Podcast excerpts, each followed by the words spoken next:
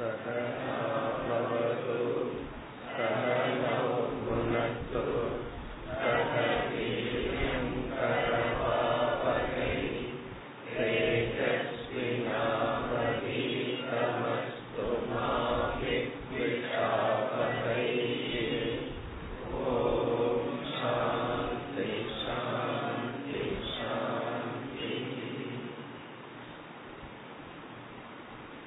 இருपति एलावद् श्लोकम् संवत्सरोऽस्म्यनिमिषाम्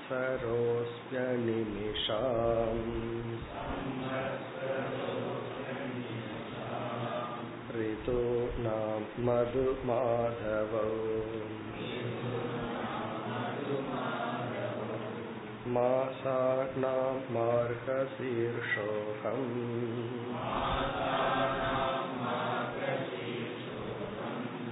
नक्षत्राणां तदाभिजिते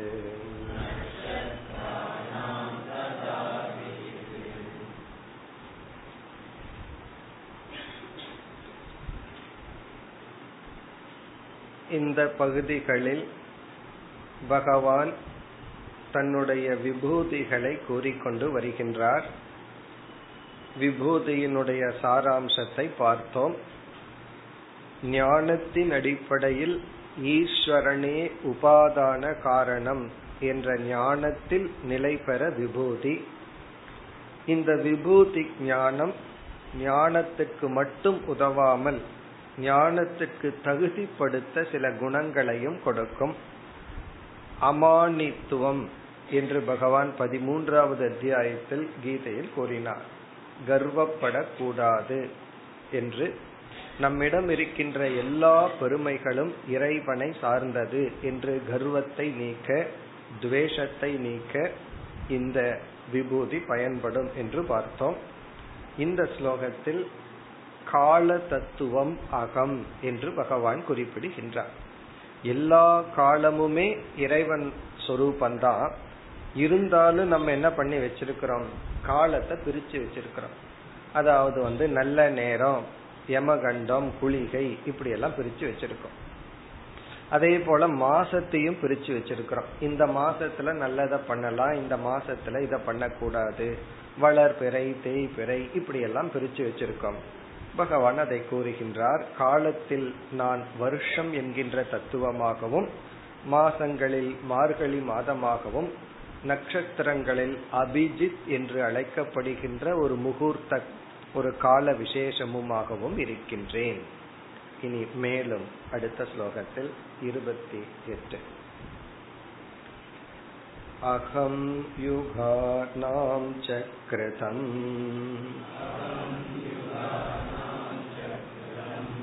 धीराणां देवलोसितः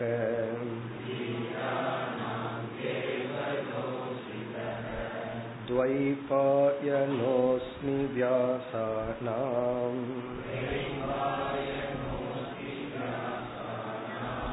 कवीनां काव्य आत्मवान्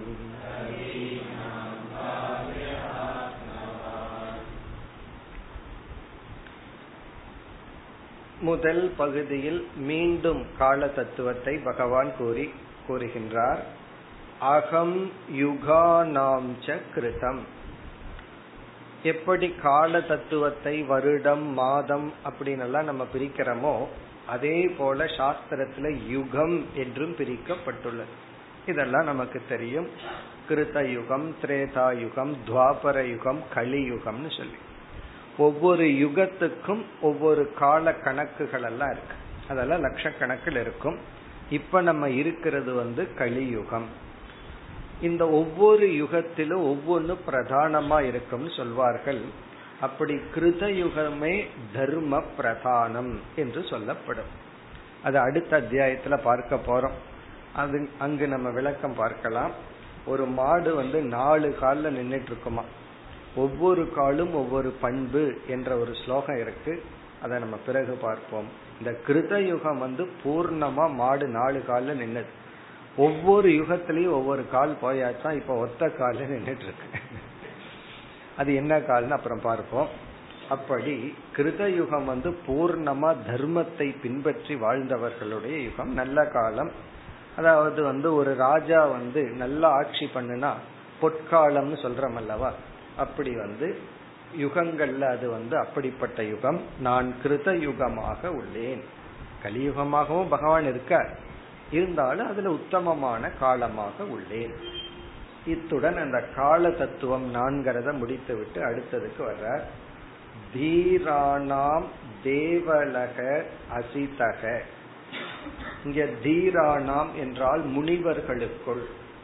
முனிவர்களுக்குள் நான் இந்த இரண்டு முனிவர்களாக இருக்கின்றேன். சாதாரணமா ஒன்றை சொல்லுவார் இங்கு ரெண்டு பேர்த்த சொல்றார். தீராணாம் வீரர்களுக்குள் தேவலக என்ற முனிவனாக நான் இருக்கின்றேன். பிறகு வந்து அசிதக என்ற முனிவனாக நான் இருக்கின்றேன். இப்ப இதெல்லாம் நம்ம அந்த புராணங்கள் படிச்சா இவர்களுடைய மேன்மை எப்படிப்பட்டவர்கள்ங்கிறதெல்லாம் விளங்கும். இந்த தேவலக என்பவர் மகன் அசிதக என்பவர் தந்தை. ரெண்டு பேரும் அப்பா பிள்ளைகள். அசிதக அவருடைய பையன்தான் தேவலக. இருவரும் வியாசருடைய சிஷ்யர்கள். இப்ப வியாசருடைய இரண்டு சிஷ்யர்கள் அந்த இரண்டு சிஷ்ய முனிவர்களாக நான் இருக்கின்றேன். இனி அடுத்தது துவைபாயனக அஸ்மி வியாசானாம். வியாசர்களுக்குள் நான் துவைபாயனாக இருக்கின்றேன். இந்த துவைபாயனகங்கிறத தான் நம்ம வந்து ஃபேமஸா வியாசர்னு சொல்லி மகாபாரதத்தை எழுதியவர் பகவத்கீதை பகவான் கூறும் பொழுது அதை எழுதி கொடுத்தவர். அப்படி மகாபாரதத்தை எழுதிய துவைபாயனக கிருஷ்ண துவைபாயனக அப்படிங்கறது அவருடைய முழு பெயர். இப்ப இவர் தான் வேதத்தை வந்து நமக்கு பிரிச்சு வகுத்து கொடுத்தவர். வியாசகங்கிற சொல்லுக்கு வந்து முறைப்படி அழகாக பிரித்து கொடுப்பவர் அப்படின்னு அர்த்தம். சிஸ்டமேட்டிக்கா பிரிச்சு கொடுக்கறதுக்கு பேரு வியாசக. பிரிச்சுன்னா அழகுபடுத்துவது முறைப்படுத்துவது நெறிப்படுத்துவது. அப்படி வந்து நெறிப்படுத்துவதில் சில பேர் வீடு வந்து கண்ணா பின்னான் இருக்கும். இனி ஒருத்தர் வந்து அதை நெறிப்படுத்தி வைக்கிற இடத்துல அதை வைப்பார்கள். அப்படி நெறிப்படுத்துபவர்களுக்குள் நான் துவைபாயனராக இருக்கின்றேன். காரணம் என்னன்னா இவர் வேதத்தையே நெறிப்படுத்தினார். அந்த காலத்துல அவ்வளவு மெமரி பவர் இருந்தது. டிஸ்ட்ராக்ட் ஆகிறதுக்கு எந்த பொருளும் இல்லை. ஆகவே ஒருவரே எல்லா வேதங்களையும் படித்து கொண்டு இருந்தார்கள் அது வந்து ரொம்ப லோடா இருந்தது முடியவில்லை. ஆகவே வியாச பகவான் வந்து மந்திரங்களின் அடிப்படையில் ரிக் மந்திரம் அதிகமா எடுத்து யஜுஸ் மந்திரம் பிறகு எடுத்து ரிக் யஜுஸ்னு பிரிச்சார். யஜுஸ்ங்கிறது உரைநடையா வரும். ரிக்குங்கிறது பயிற்சியா இருக்கும். இதையெல்லாம் பிரிச்சு ரிக் வேதம் யஜுர்வேதம் சாமவேதம் அதர்வண வேதம் எல்லாம் பிரிச்சார். பிறகு வேதமே மீண்டும் பிரிக்கப்பட்டிருக்கு. மந்திர பாகம் ஆரண்யக பாகம் உபனிஷத் பாகம்னு பிரிக்கப்பட்டிருக்கு. அப்படி வந்து வேதமும் பிரிக்கப்பட்டிருக்கு. வேதத்துக்குள்ள ஒரு வேதம்ங்கிற சாஸ்திரம் நான்காக பிரிக்கப்பட்டுள்ளது. இதையெல்லாம் தெளிவா செய்தவர் வியாசர். அதனாலதான் அந்த வியாசருக்கு வேத வியாசர் என்றெல்லாம் பெயர். அவருடைய பிறந்த நாளோ அல்லது ஒரு முக்கியமான நாளை தான் நம்ம குரு பூர்ணிமா என்று கொண்டாடுகின்றோம். ஆடி பௌர்ணமியில குரு பூர்ணிமான்னு நம்ம வழிபடுவது வந்து வியாசரோடு சம்பந்தப்பட்ட நாள். அதுக்காக வியாச பூஜை என்றும் சொல்வார்கள். அந்த வியாசராக நான் இருக்கின்றேன். யார்? துவைபாயனராக நான் இருக்கின்றேன் வியாசர்களுக்குள். இப்ப வியாசர்கள் அப்படின்னு சொன்னா எதையாவது தொகுத்து முறைப்படுத்தினா அவங்க எல்லாம் வியாசர்கள். வீட்டை ஒழுங்கா அடுக்கி வச்சாவே வியாசர்கள் தான். ஒரு சாஸ்திரத்தை அழகா அடுக்கி வச்சாங்கன்னா அவங்களும் வியாசர்கள் தான். பின்னாடி அதாவது ஒரு காலத்துல ஒரு சப்ஜெக்ட் இனி ஒரு சப்ஜெக்டோட கலந்திருக்கும். பின்னாடி வந்து எஜுகேஷன்ல வந்த ரெவல்யூஷன் என்னன்னா அதை அப்படியே பிரிச்சு பிரிச்சு அழகா அடுக்கி சப்ஜெக்ட் மேட்டரையே பிரிச்சு கொடுப்பார்கள். அப்படி பிரித்து ஒழுங்குபடுத்து அமைத்து கொடுப்பவர்களில் ஆர்கனைஸ் பண்ற ஆட்கள்ல இங்க வியாசகன ஆர்கனைசர்னு ஒரு அர்த்தம் இருக்கு. அப்படி ஆர்கனைஸ் பண்றவங்கல்ல நான் வேத வியாசரா இருக்கேன். ஏன்னா அவர் வேதத்தையே நெறிப்படுத்தினார் ஒழுங்குபடுத்தினார். பிறகு கவினாம் காவிய ஆத்மவான். கவீனாம் காவ்யக ஆத்மவான். இந்த காவ்யக என்ற சொல் சுக்கராச்சாரியரை குறிக்கின்றது. அசுரர்களுடைய குரு. இப்ப அசுரர்களுடைய குருவாய் இருக்கின்ற கவிஞர்களுக்குள் அதாவது வந்து முனிவர்களுக்குள் சாஸ்திரம் படித்தவர்களுக்குள் இங்க கவின்னு சொன்னா படித்தவர்கள். ஏன்னா குருக்கு தான் அந்த படிப்பறிவு அதிகமா தேவை. அதாவது சாஸ்திரத்தை மட்டும் படிச்சு புரிஞ்சுட்டா மோட்சம் கிடைச்சிடும் உன்னை புரிஞ்சுக்கிறதுங்கிறது வேற. உபதேசிக்கிறதுங்கிறது வேற. அப்படி ஒருத்தர் உபதேசிக்கணும் அப்படின்னா தாம் புரிஞ்சிட்டதை ஷேர் பண்ணிக்கலாம்.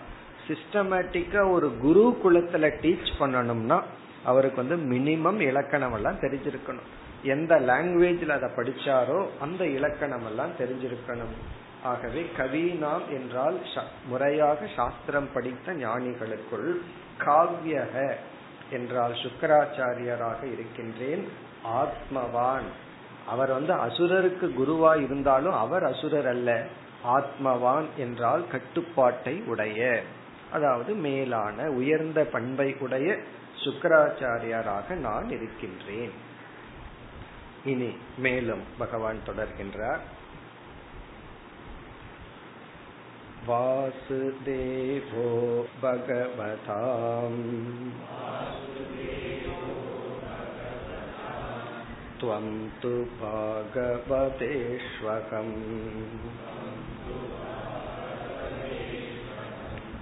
किं पुरुषाणां हनुमान् विद्याज्ञानां सुदर्शनः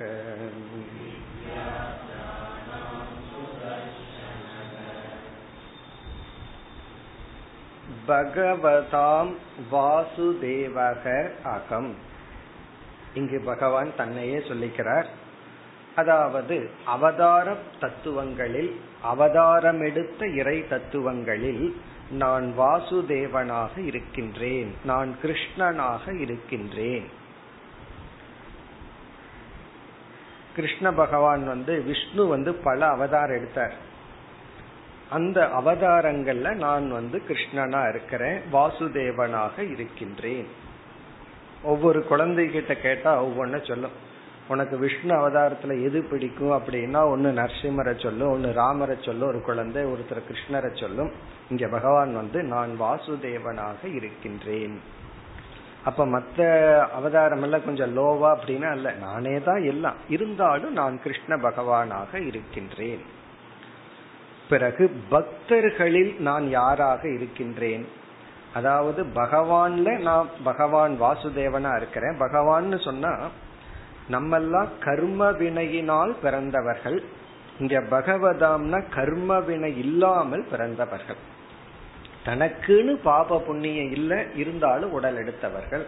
அடுத்த கேள்வி தனக்கு பாப புண்ணியம் இல்லைன்னா எதன் அடிப்படையில் உடல்னா? உலகத்துக்கு எப்படிப்பட்ட உபாதி எடுத்தா நன்மை ஏற்படுமோ அப்படிப்பட்ட உடல்களை எடுத்தவர்கள். இப்ப சமஷ்டி கர்மத்தின் அடிப்படையில் பிறந்த பகவத் தத்துவத்தில் நான் கிருஷ்ண பகவானாக இருக்கின்றேன். பாகவதேஷு பாகவதகன பக்தர்கள். அதுல நான் யாரா இருக்கேன்? துவம் நான் நீயாக இருக்கின்றேன். உத்தவருக்கு அவ்வளவு சந்தோஷமா இருக்கும்? பக்தர்களுள் நான் நீயாக இருக்கின்றேன். பாகவதேஷு துவம் து அகம். இதுக்கு மேல உத்தவர்னால ஒன்னும் சொல்ல முடியாது. உச்சி குளிந்துரும் சொல்றமே. அது இதுதான். நானே நீனு பகவான் சொல்லிட்டார். அது பக்தர்களில் நான் நீயாக இருக்கின்றேன். பகவான் வந்து கீதையில அவரை சொல்லல பிரகலாதனை சொல்லிட்டார். இங்க வந்து நீதான் அப்படின்னு சொல்லிவிட்டார். இனி அடுத்தது வந்து கிம் புருஷானாம் ஹனுமான். கிம் புருஷகங்கிற வார்த்தைக்கு பொருள் வானரக.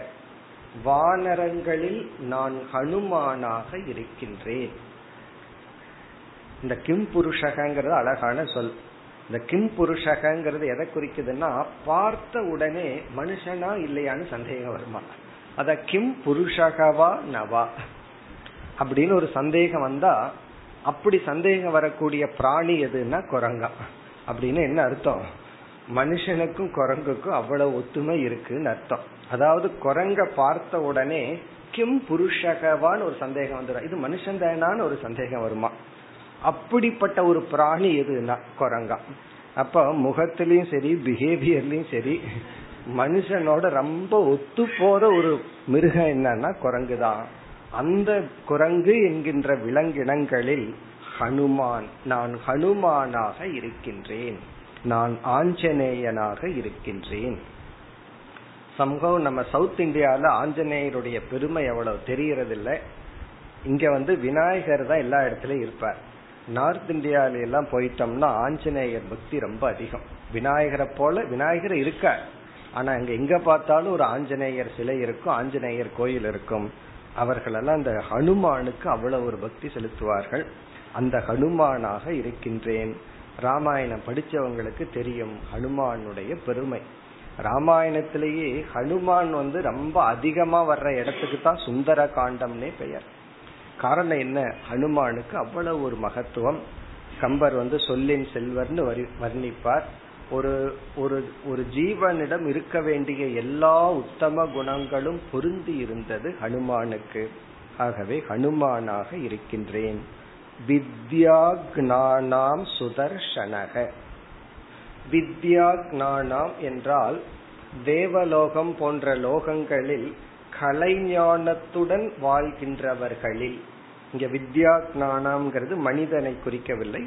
ஒரு விதமான தேவர்கள் கந்தர்வர்களை போல இருக்கின்ற தேவர்கள் இவர்களெல்லாம் கலைஞானத்துடன் இருப்பவர்கள்.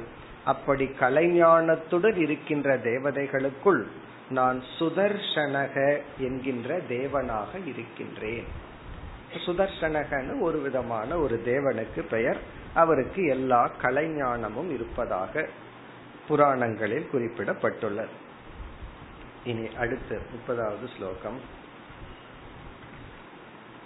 रत्नानां पद्मरागोऽस्मि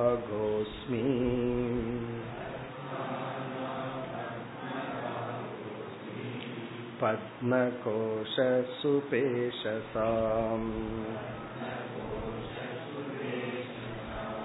कुशोऽस्मि दर्पजातीनाम्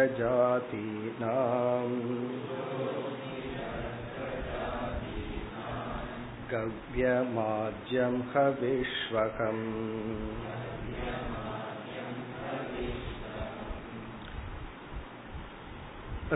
ரத்னானாம் பத்மராகக அஸ்மி.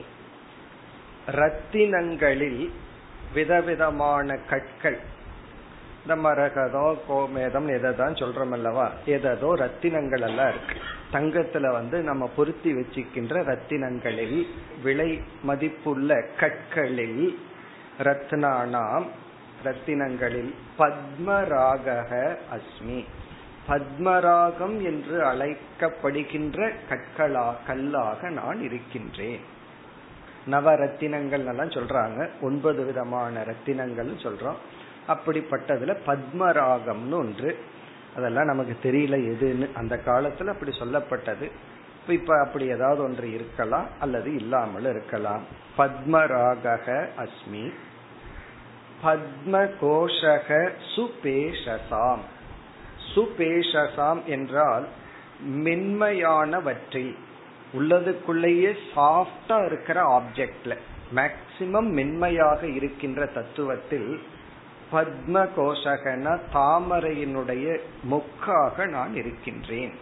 தாமரையினுடைய மொக்கு இருக்கு அது ரொம்ப சாஃப்டா இருக்கு அதுவாக நான் இருக்கின்றேன். பிறகு குஷோஸ்மி தர்ப ஜாதீனாம். தர்பஜாதினா புல் வகை கிராஸ். புல் வகைகளுக்குள் குஷக அஸ்மி குஷக என்கின்ற தர்ப்பமாக நான் இருக்கின்றேன். இதத்தான் பகவான் தியானத்துல குஷத்தை வச்சு அதுக்கு மேல அமரணும்னு சொன்னார். மான் தோல் குஷம்ங்கிற ஒரு கிராஸ் ரொம்ப மென்மையா இருக்கிற ஒரு புல் வகை. அடுத்தது வந்து கவ்யம் ஆஜ்யம் ஹவிஷ்வகம். ஹவிஷு யாகங்கள்ல நம்ம எதை கொடுக்கிறோமோ அதுக்கு பேரு ஹவிஹி. எதை தியாகம் பண்றோமோ அதுக்கு பேரு ஹவிஹி. இப்ப ஹவிஷு என்றால் யாகங்களில் தியாகம் செய்ய பயன்படுத்தப்படுகின்ற திரவியம். அது எது வேணாலும் இருக்கலாம். எதை வேணாலும் நம்ம யாகம் பண்ணலாம். அந்த யாகங்களில் ஆஜ்யம் என்றால் நெய். நெய்யாக நான் இருக்கின்றேன். ஏன்னா அந்த யாகங்கள்ல வந்து அதிகமா பயன்படுத்துறது நெய் தான் அதுக்கப்புறம் எதை எதையோ நம்ம ஆஃபர் பண்ணுவோம். விதவிதமா ஹவிஷ் எல்லாம் இருக்கும். அந்த நெய் எதிலிருந்து வந்ததுன்னா கவ்யம் பசுவிடமிருந்து வந்த நெய்யாக நான் இருக்கின்றேன்.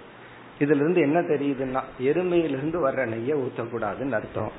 இப்பெல்லாம் அப்படி கிடையாது. எல்லா பாலும் கலந்து வந்த நெய்யத்தான் ஊத்திட்டு இருக்கோம். கவ்யம் அப்படின்னா கோ. பசுவிடமிருந்து தோன்றிய நெய்யாக நான் இருக்கின்றேன். ஹவிஷு நம்ம ஆஃபர் பண்றதுல கடைசி ஹவிஷ் என்ன தெரியுமோ? நம்முடைய அகங்காரம் தான் நம்மளுடைய அகங்காரத்தை தான் பகவானுக்கு வந்து ஆஃபர் பண்ணி அங்க வந்து பஸ்மமாக்கணும் ஆனா ஆரம்பத்துல எப்படி ஆரம்பிப்போம்? நெய்யிலிருந்து நம்ம ஆரம்பிப்போம். நெய்யை நம்ம வாயில விடுறதுக்கு பதிலாக அதுல விட்டா நல்லது உடம்புக்கு. காரணம் என்ன எல்லாத்துக்கும் இருக்கிற கொலஸ்ட்ரால்ல இந்த ஹவிஷ வந்து இப்ப எதுக்கு பயன்படுத்தணும்னா யாகத்துக்கு பயன்படுத்த வேண்டும் இனி அடுத்தது பகவான் சில வேல்யூஸ சொல்ற சில தத்துவங்களை சொல்லும் போது அங்க விளக்கத்துக்கு ஒண்ணும் கிடையாது யாரையாவது சொல்லும் போது இனி அடுத்ததுல சில பண்புகளை கோருகின்றார் முப்பத்தி ஒன்று व्यवसायिनामकं लक्ष्मीः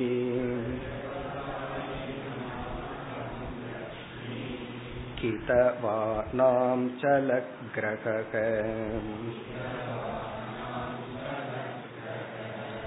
तितिक्षास्मि तितिक्षूणाम् सत्त्वं सत्त्ववतामहम्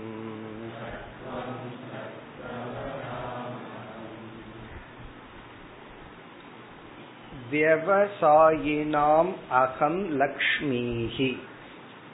இது மிக ஒரு அழகான கான்செப்ட பகவான் சொல்றார். லக்ஷ்மி என்றால் செல்வம் வெல்த் செல்வம். இனி வெல்த் அதாவது ஹெல்த் இஸ் வெல்த்னு சொல்லுவோம். ஆரோக்கியமும் கூட ஒரு விதமான செல்வம்.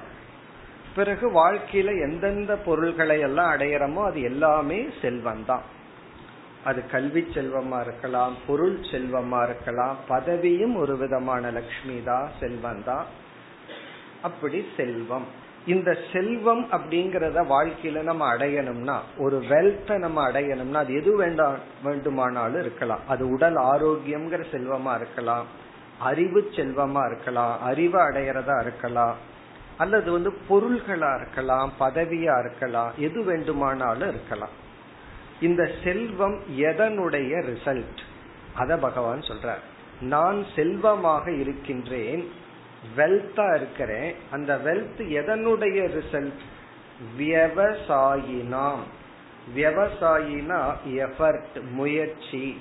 முயற்சி செய்பவர்களினுடைய முயற்சியினுடைய பலன் ஆன செல்வமாக நான் இருக்கின்றேன். இங்க விவசாயினம்னா பிரயத்தனம். பிரயத்னவதாம். பிரயத்தனம் செய்து அடையக்கூடிய அந்த செல்வமாக நான் இருக்கின்றேன். அந்த பிரயத்தன சுரூபமா நான் தான் இருக்கேன். என்னுடைய அனுகிரகத்தினாலதான் இவனால உழைக்க முடியுது. ஆனா அந்த உழைச்சி இவனுக்கு என்ன கிடைக்குதோ செல்வம் அந்த செல்வமாக நான் இருக்கின்றேன். இப்ப இதுல இருந்து பகவான் என்ன பண்பை நமக்கு போதிக்கிறார் வேல்யூவை சொல்றாருன்னா உனக்கு லக்ஷ்மி வந்து சும்மா வந்துடாது இல்லையே நான் உழைக்காமையே யாரோ வந்து கொடுத்தாங்கன்னா நீ ஏதோ பிறவியில உழைச்சிருக்க அல்லது ஏதோ பிறவியில அவன் பாவம் பண்ணியிருக்கான் அவங்ககிட்ட கொண்டு வந்து கொடுத்துட்டான். அவ்வளவுதான். உழைக்காமல் எந்த செல்வத்தையும் நம்ம அடைய முடியாது. ஆகவே உழைச்சுத்தான் நாம செல்வத்தை அடைய முடியும். இப்ப விவசாயினம்னா எவர்? இது ரொம்ப முக்கியம். பிற காரணம் இப்ப எல்லாத்துக்கும் இருக்கிற டெண்டன்சி என்ன? என்ன வந்து இன்டெலிஜென்ட் நினைக்கிறாங்கன்னா எவ்வளவு குறைவா உழைச்சு எவ்வளவு அதிகமா பொருளை சேர்க்குது. இது வந்து ரைட்டு தான். ஒரு ஆங்கிள் ரைட்டு தான். அதாவது வந்து எஃபர்ட் குறைவா இருக்கணும் அவுட்புட் அதிகமா வரணும். இன்புட் என்னைக்குமே குறைவா இருக்கணும் அவுட்புட் அதிகமா வரணும். இது வந்து பிசினஸ்ல ரைட் இல்லைன்னா ஓவரா போட்டு போட்டு குறைவா வந்ததுன்னா என்ன பலன்? ஆனால் லைஃப்ல ஒரு பிரின்சிபல் என்னன்னா உழைப்பு இல்லாமல் வாழ்க்கையில எதையும் அடைய முடியாது. உன்னை அடையிறதுக்கு உழைப்பு எவ்வளவோ அதை துறக்கிறதுக்கு அதை விட அதிக உழைப்பு புத்தி பூர்வமா ரொம்ப உழைச்சாதான் உன்னை துறக்க முடியும். அப்படித்தான் ஒருத்தர் சொன்னார். சாதாரண நிலையிலிருந்து ஒரு பெரிய செல்வந்தரான அவருக்கு வயசு அறுபது ஆகும்போது ரொம்ப கோடீஸ்வரன் ஆயிட்டார். அவர் சொன்னார் என்னுடைய உண்மையான வெற்றிங்கிறது இந்த கம்பெனியை விட்டு நான் விலகிறது தான் அடுத்த ஜெனரேஷனுக்கு கொடுத்துட்டு நான் விடுறது தான் என்னுடைய சக்சஸ் உலக நான் சக்சஸ்ஃபுல் பர்சன் சொல்லுது. ஆனா உண்மையான என்னுடைய வெற்றி அதுலதான் இருக்கு அப்படின்னு சொல்லிட்டு விலகி வந்தார். அப்படி விவசாயம்னா எஃபர்ட் முயற்சி. உன்னை விடணும் அப்படின்னா அதுக்கு வைராகியம் வேணும் அதுக்கு ரொம்ப உழைக்கணும் விவேகம் வேணும் அதுக்கு ரொம்ப உழைக்கணும்.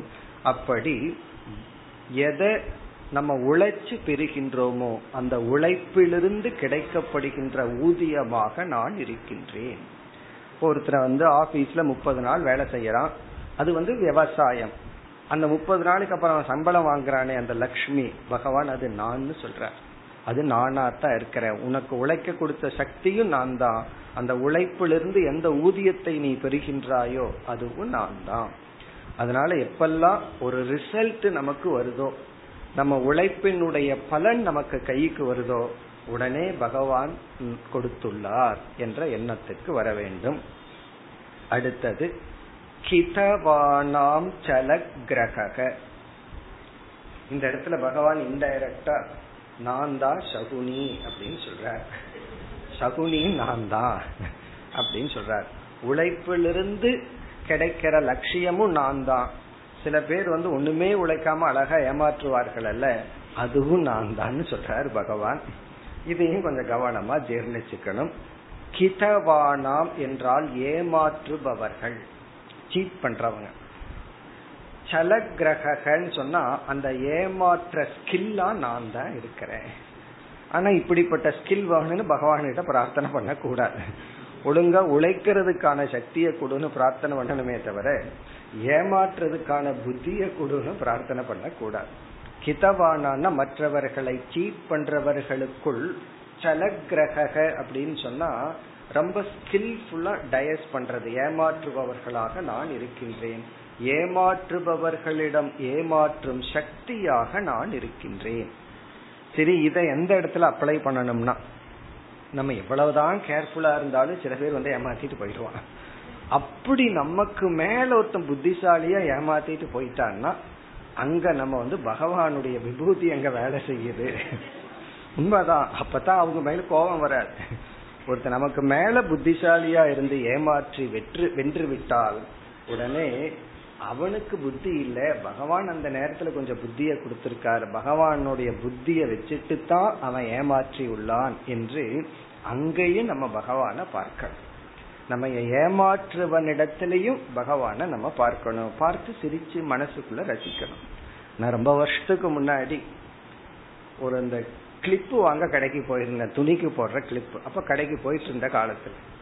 ஒரு பையன் என்ன பார்த்துட்டு ஏமாத்தலான்னு முடிவு பண்ணிட்டான். பார்த்த உடனே அவனுக்கு ஏமாத்தணும்னு தோணும் ஒரு அஞ்சு கிளிப்பு கொடுக்கும்போது ஓடும்னே உடஞ்சதை நைஸா வச்சு கொடுத்தா அதை நான் பார்த்துட்டேன்.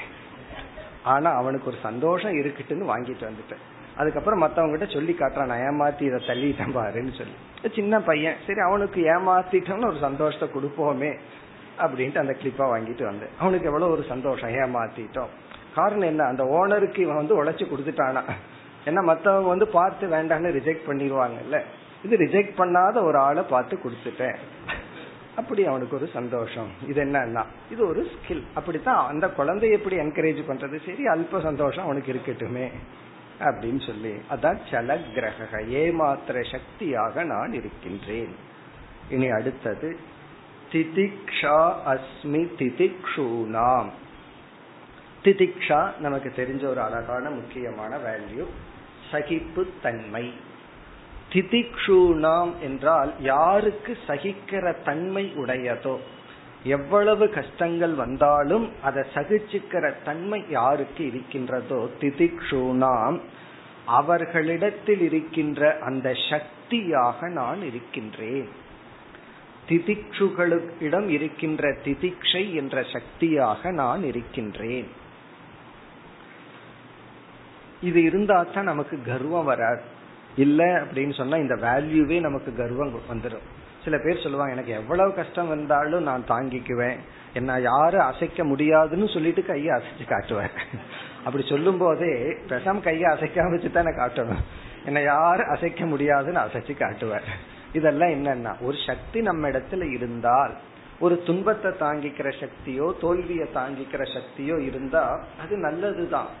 ஆனா அந்த சக்தி எனக்கு இருக்குங்கிற அந்த அகங்காரம் இருக்கே அது வந்துடும் அதனால பகவான் வந்து இந்த திதிக்ஷுகளினுடைய திதிக்ஷையாக நான் இருக்கின்றேன். அப்ப நம்ம திதிக்ஷையுடன் இருக்கும் பொழுது பகவானோட இருக்கிறோம்னு புரிஞ்சுக்கணும். ஒரு பெயினோடு இருக்கும்போது ஒரு பெயினை தாங்கி கொண்டு இருக்கும் பொழுது இப்போ நம்ம பகவானுடைய அருகில் இருக்கின்றோம். அதாவது கோயில்ல போறோம். அது வந்து கூட்டத்தப்ப நெரிசல் வருது கஷ்டங்கள் வருது. அப்ப நம்ம வந்து யாரையும் குறை சொல்லிக்கிறது இல்லை அப்பவும் சில பேர் திட்டிட்டு இருப்பாங்க அது வேற விஷயம். ஆனா அப்ப வந்து நம்ம அதை அக்செப்ட் பண்ணிக்கிறேன்னா பக்தர்கள்னு சொல்லி. அதே இது ரயில்வே ஸ்டேஷன்லயோ மற்ற இடத்துலயோ அதெல்லாம் வந்து எவ்வளவு கோபம் வருது.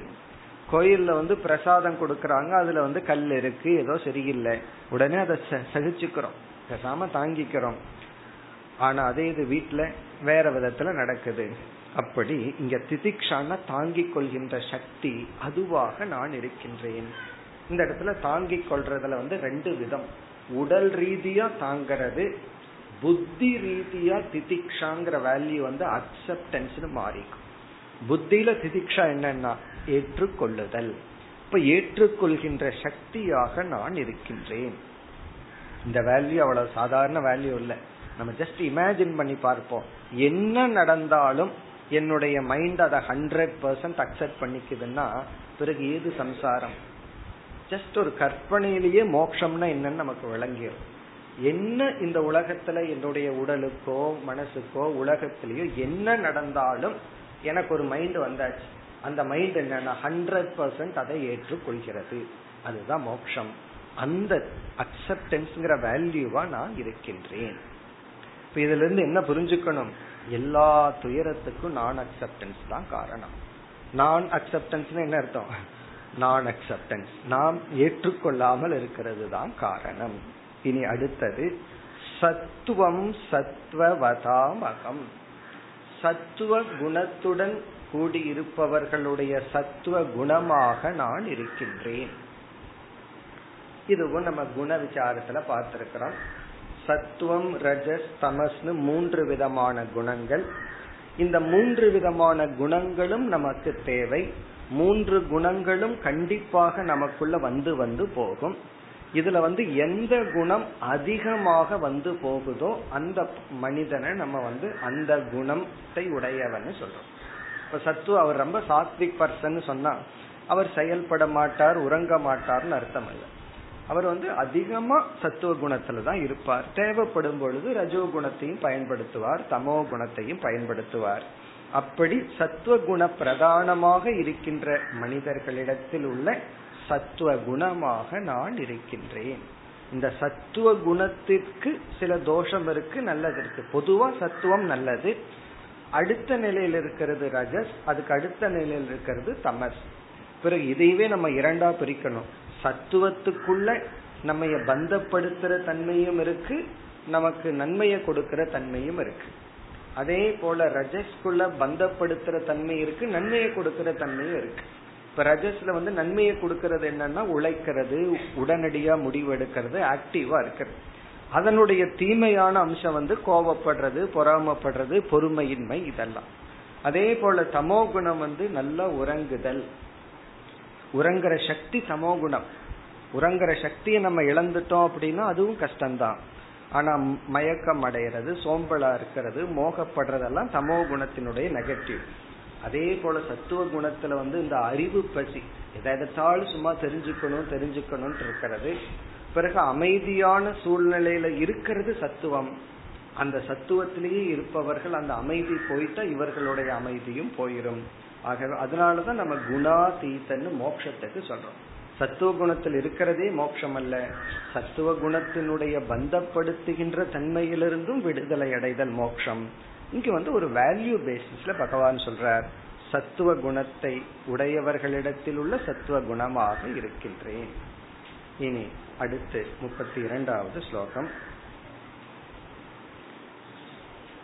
ஓஜஸகோ பலவதாம் கர்மாகம் வித்தி சாத்வதாம் सात्वतां नवमूर्तीनाम्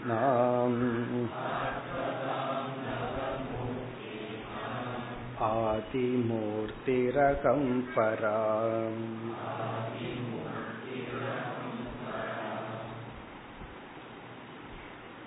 பலவதாம் பலத்தை உடையவர்களுக்குள் ஸ்ட்ரென்த் பலம்னா இந்த இடத்துல ஸ்ட்ரென்த் பலத்தை உடையவர்களுக்குள் நான் இந்த இரண்டு விதமான பலமாக இருக்கின்றேன். இங்கேயும் பகவான் ஒன்றை கூறவில்லை இரண்டை கூறுகின்றார். ஒன்று வந்து ஓஜக. ஓஜகங்கிறது இந்திரிய சக்தியை குறிக்கின்றது. இந்திரியத்தினுடைய சக்தி.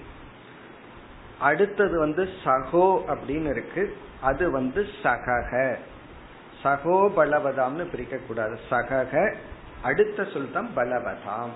பலத்தை உடையவர்களுக்குள் ஓஜக. ஓஜஸ் அப்படின்னு நம்ம கேள்விப்பட்டிருக்கலாம். அந்த ஓஜஸ்ங்கிறது வந்து இந்திரிய சக்தியாக நான் இருக்கின்றேன். சகக அப்படிங்கிறது மனோபலம். மனதில் உள்ள சக்தியாக நான் இருக்கின்றேன். பகவான் வந்து பிசிக்கல் ஸ்ட்ரென்த்தை ஏன்னா சொல்லல. ஏன்னா இந்த உடல் சக்தி ஒரு பெரிய சக்தி கிடையாது. அதை விட பெரிய சக்தி வந்து புலன்களிடம் இருக்கின்ற சக்தி பிறகு மனதிடம் இருக்கின்ற சக்தி. இந்திரிய சக்தியாகவும் மனசக்தியாகவும் நான் இருக்கின்றேன். அதனாலதான் நம்ம அடைய வேண்டிய பலம் வந்து மனோபலம். இந்த உடல் வந்து வயது இருக்கு உடலுக்கு. இத்தனை வயசு ஆயிடுதுன்னு சொன்னா நம்ம எப்படித்தான் ஆசனம் பண்ணி என்னதான் ப்ரொடெக்ட் பண்ணி வச்சிருந்தாலும் அதற்கு சக்தி போயிடும் ஏன்னா இந்த உடலினுடைய தன்மை எப்படி? இப்ப மரத்தை போல. மரம் வந்து வயசாக ஆக அதனுடைய சக்தி அழுந்துரு அதுக்குன்னு ஒரு காலகட்டம் இருக்கு. அதே போலதான் இந்த உடலுக்குன்னு ஒரு காலகட்டம் இருக்கு. இப்ப வயதான மரம் வந்து வளைஞ்சு கொடுக்காது அப்படியே உடஞ்சிரும். அந்த பெண்டு பண்ற சக்தி எதுக்கு இருக்காது? அதே போல உடலிலும் எலும்புங்கிறது மரத்தை போல. ஒரு ஏஜுக்கு மேல அதுக்குள்ள இருக்கிற சக்தி எல்லாம் இழந்துரும். ஆனால் மனோபலம் இருக்கே. அதுக்கு ஏஜ் லிமிட்டே கிடையாது. அது வந்து எந்த ஏஜ்ல எவ்வளவு சக்தியுடன் வேண்டுமானாலும் இருக்கலாம். வயதானாயிட்டா கண்டிப்பா மனோபலம் குறைஞ்சிருக்கணுங்கிற அவசியம் இல்லை. உண்மையிலேயே சாதனை பண்ணா வய சின்ன வயதை விட பெரிய வயதாக மனோபலத்தை நம்ம அதிகரித்து கொள்ள முடியும். இப்ப மனதுக்கு வந்து வயதுனால பலகீனம்ங்கிறது கிடையாது. பழக்கத்தினாலையும் குணத்தினாலையும் தான் பலகீனம். ஆகவே பகவான் வந்து மனோபலமாக இந்திரிய சக்தியாக நான் இருக்கின்றேன்.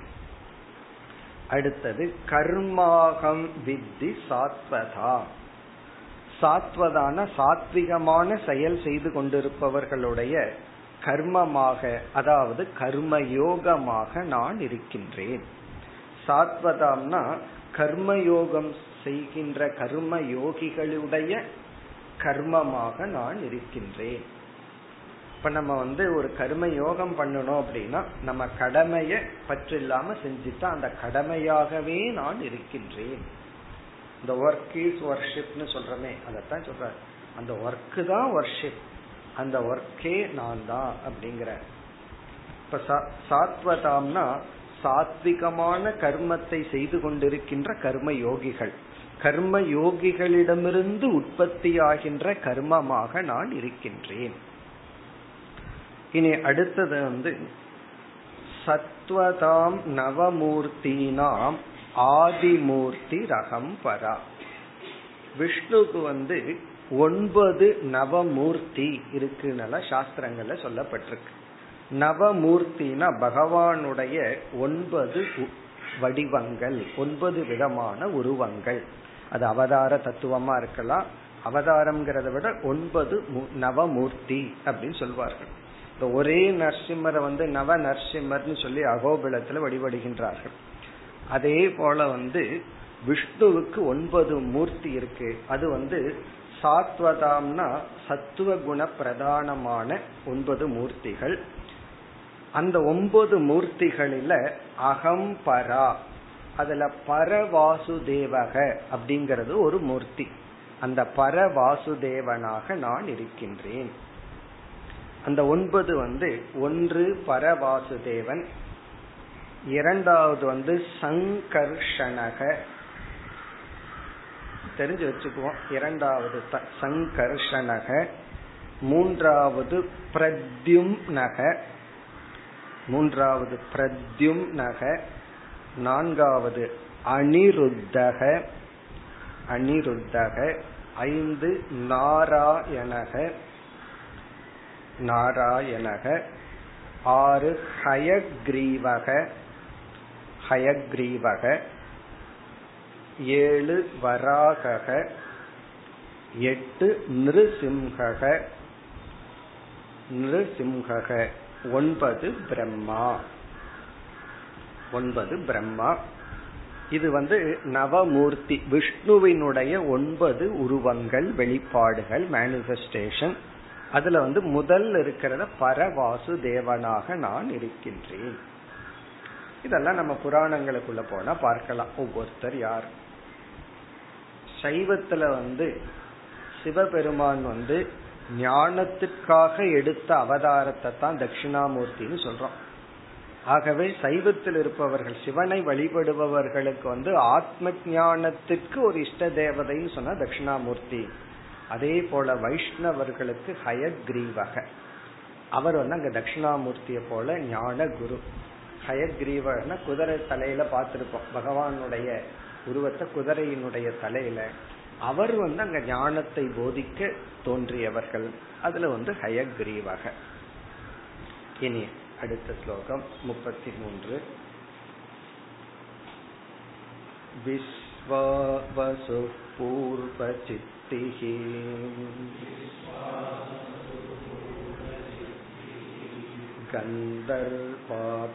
गन्धर्वाप्सरसामहम्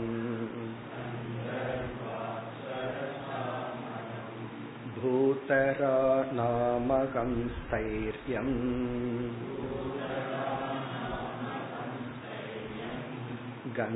गन्धमात्रमहं भुवः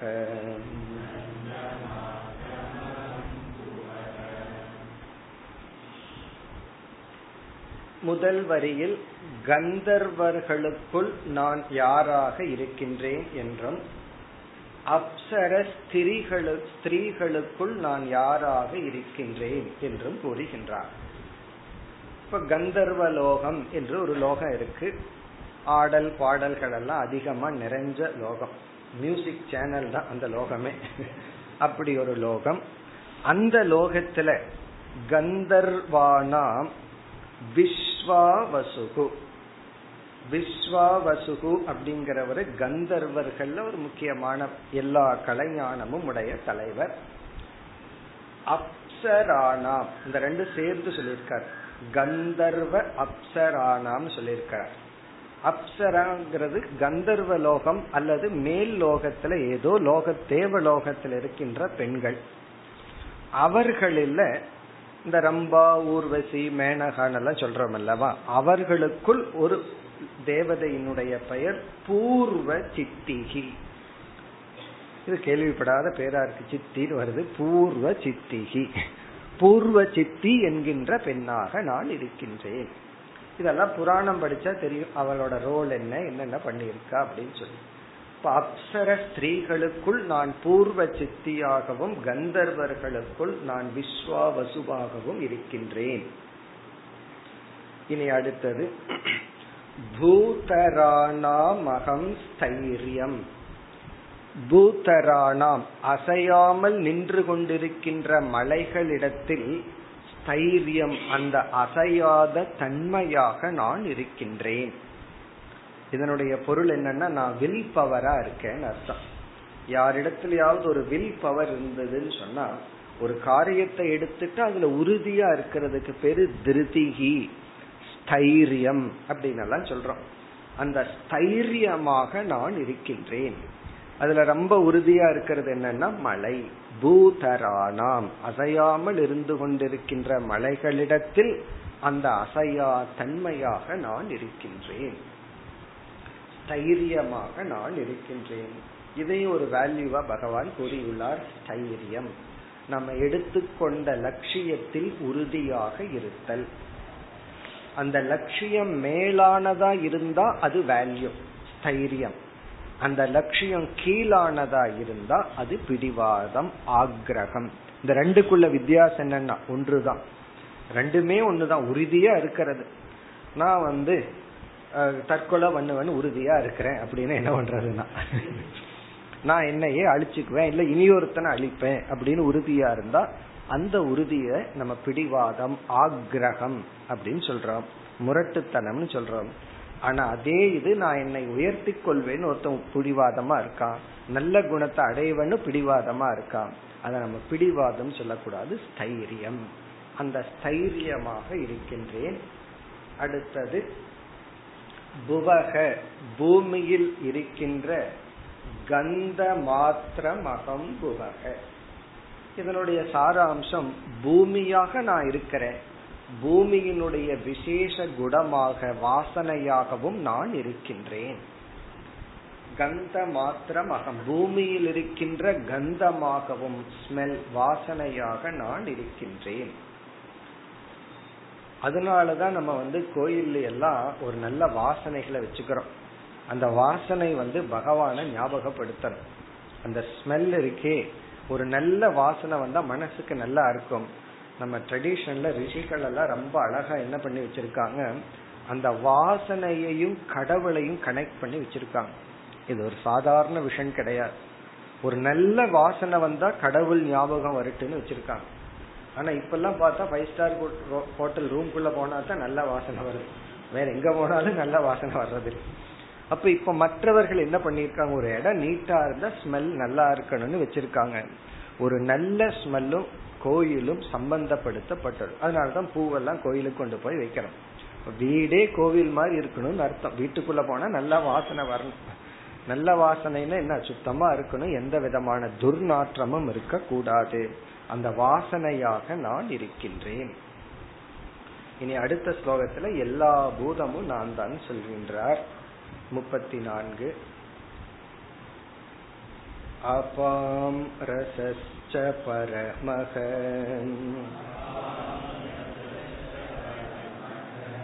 तेजिष्टानां विभावसुको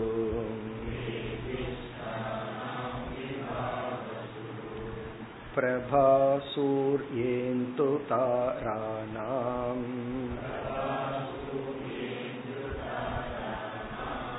शब्दोऽहं नभसः परः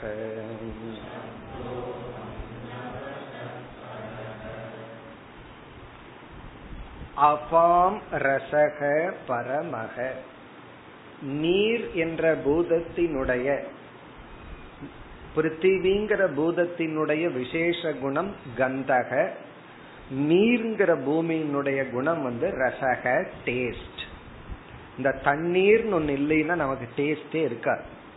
நாக்குல வந்து நீர் தன்மைன்னு ஒண்ணு இல்லை அப்படின்னா வறண்டு இருந்ததுன்னா நம்ம எதை வச்சாலும் நம்மால சுவைக்க முடியாது. அந்த நீர் தான் அந்த சுவைக்கு மூல காரணம். ஆகவே அந்த சுவையாக நான் இருக்கின்றேன். பரமக ரசக அகம். அபாம். நீரில் இருக்கின்ற நீர்த்தன்மை அப்படின்னா நானே நீராக இருக்கின்றேன்.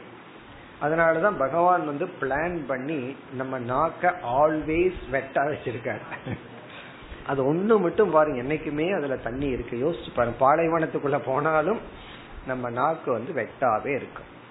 அப்பதான் நம்ம சுவைக்க முடியும்.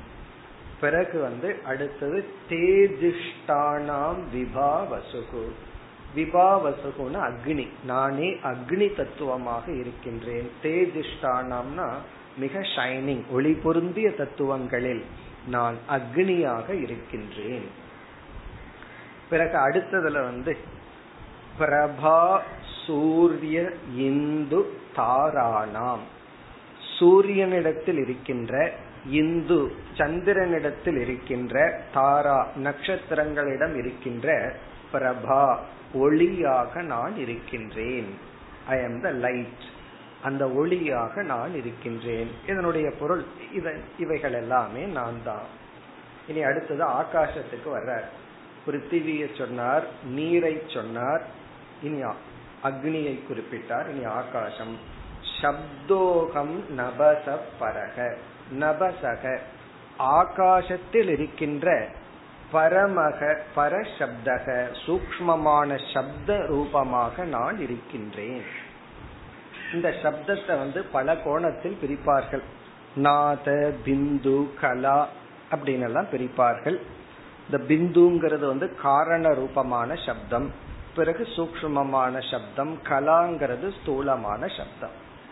பிறகு வேறொரு கோணத்துல எந்தெந்த இடத்தில் இருந்தெல்லாம் சப்தம் வருதுங்கிறது பரா பஷ்யந்தி வைகரி இப்படி எல்லாம் பிரிச்சு பேசுவார்கள். இப்படி வந்து பரசப்தகனா சூக்மமான சப்த கேதுவாக நான் இருக்கின்றேன் இந்த எல்லா விதமான சப்தங்களில் சப்தமே பலவா பிரிக்கப்படுது அதுல வந்து சூக்மமான பரசப்தமாக நான் இருக்கின்றேன் மேலும் அடுத்த ஸ்லோகத்தில் முப்பத்தி ஐந்து ब्रह्मण्यानां बलिरहम्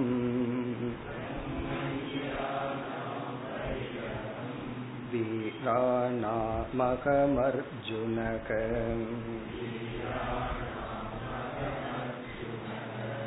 भूतानां स्थितिरुत्पत्तिः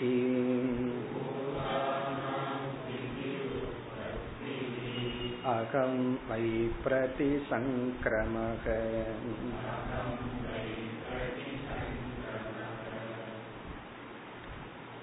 பிரம்மஞானாம் பலிகி அகம். பிரம்மண்யக என்றால் மேலானவர்களை பிராமணர்களை மதிப்பவர்களுக்குள். பிரம்மஞானாம் அப்படின்னா ஒரு உயர்ந்தவர்களை மதிப்பவர்களுக்குள். இங்க பிராமணன் சொன்னா நம்ம ஜாதியில பார்க்க கூடாது குணத்துல பார்க்கணும். அதாவது ஒருத்தருக்கு நல்ல குணம் இருந்ததுன்னா அந்த குணத்தினாலேயே அவரை யாரெல்லாம் மதிக்கின்றார்களோ அப்படி மதிப்பவர்களுக்குள் சான்றோர்களை மதிப்பவர்களுக்குள் பலிகி அகம் நான் பலியாக இருக்கின்றேன். பலி என்பவராக நான் இருக்கின்றேன். இதெல்லாம் நமக்கு தெரியும். பிறகு வீராணாமகம் அர்ஜுனக. வீரர்களில் நான் அர்ஜுனனாக இருக்கின்றேன். கீதையில வந்து பாண்டவானாம் அர்ஜுனகன்னு சொல் பாண்டவர்கள் நான் அர்ஜுனன் சொன்னார். இங்க வீரர்களுக்குள் நான் அர்ஜுனனாக இருக்கின்றேன். பிறகு இனி பகவான் நிறைவுரை செய்ய போறார். இன்னொரு சில ஸ்லோகங்கள்ல வந்து முடிவுரை செய்ய போறார். அந்த முடிவுரையை இப்பொழுதே ஆரம்ப ஆரம்பம் ஆகின்றது. அதாவது வந்து எல்லாம் நான் தான். அதை இங்க சொல்லி இன்னும் சில ஸ்லோகங்களில் முடிவுரை செய்கிறார். பூதானாம் அனைத்து பூதங்களினுடைய ஸ்திதி உற்பத்திகி பிரதிசங்கிரமக அகம். உற்பத்திகினா தோற்றமும் நான் தான் ஸ்திதிகி அந்த ஸ்திதியும் நான் தான் பிரதிசங்கிரமகன லயம். லயமும் நான் தான் ஈஸ்வரனுடைய லட்சணத்தை சொல்ற நானே சிருஷ்டி ஸ்திதி லய காரணம். இந்த ஒன்றே போதும். இதுக்கு மேல என்ன விபூதி வேணும்? நானே உற்பத்தியும் ஸ்திதியும் லயமுமாகவும் இருக்கின்றேன்னு சொல்லிட்டார். பிறகு மத்ததெல்லாம் என்னன்னா நம்ம ஒரு தியானத்திற்காக ஒரு சௌகரியத்துக்காக பகவான் சொல்லி கொண்டு வருகின்றார். இனி ஒரு சில ஸ்லோகங்களில் முடிவுரை செய்து எல்லாமே நான் தான் முடிக்க போகின்றார். அடுத்த வகுப்பில் நிறைவு செய்வோம். ஓம் போர்